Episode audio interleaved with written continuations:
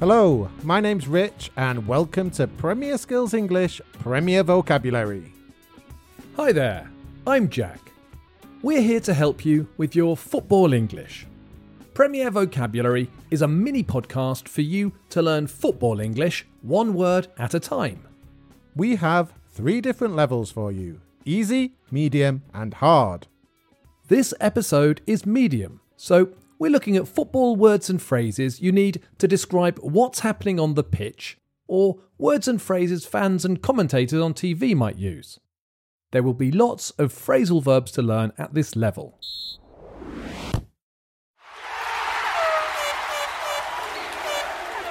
The phrase we're looking at in this episode is play on.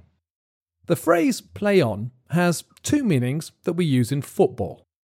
There's one meaning that's easier to understand and another that's more difficult. That's why this episode is medium. Exactly. The easier meaning is when to play on means to continue to play. Listen to this example.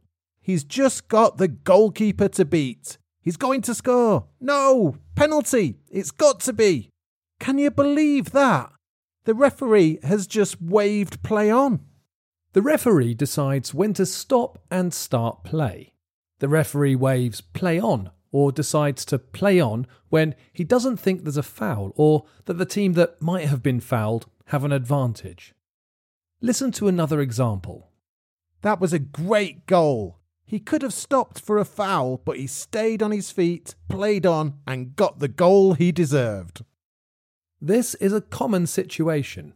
A defender fouls an attacker, but the attacker plays on, and the referee allows this to happen because he or she has an advantage.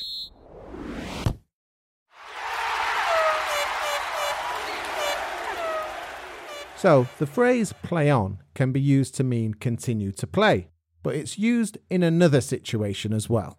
We sometimes hear that one player was playing another player on.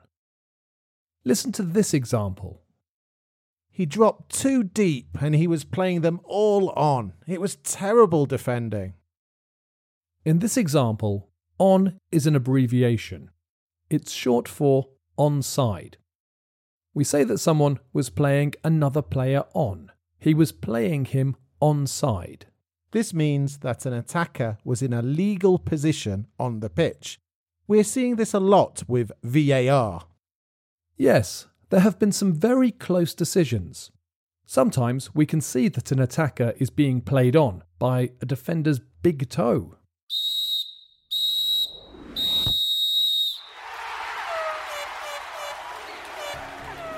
There's the final whistle.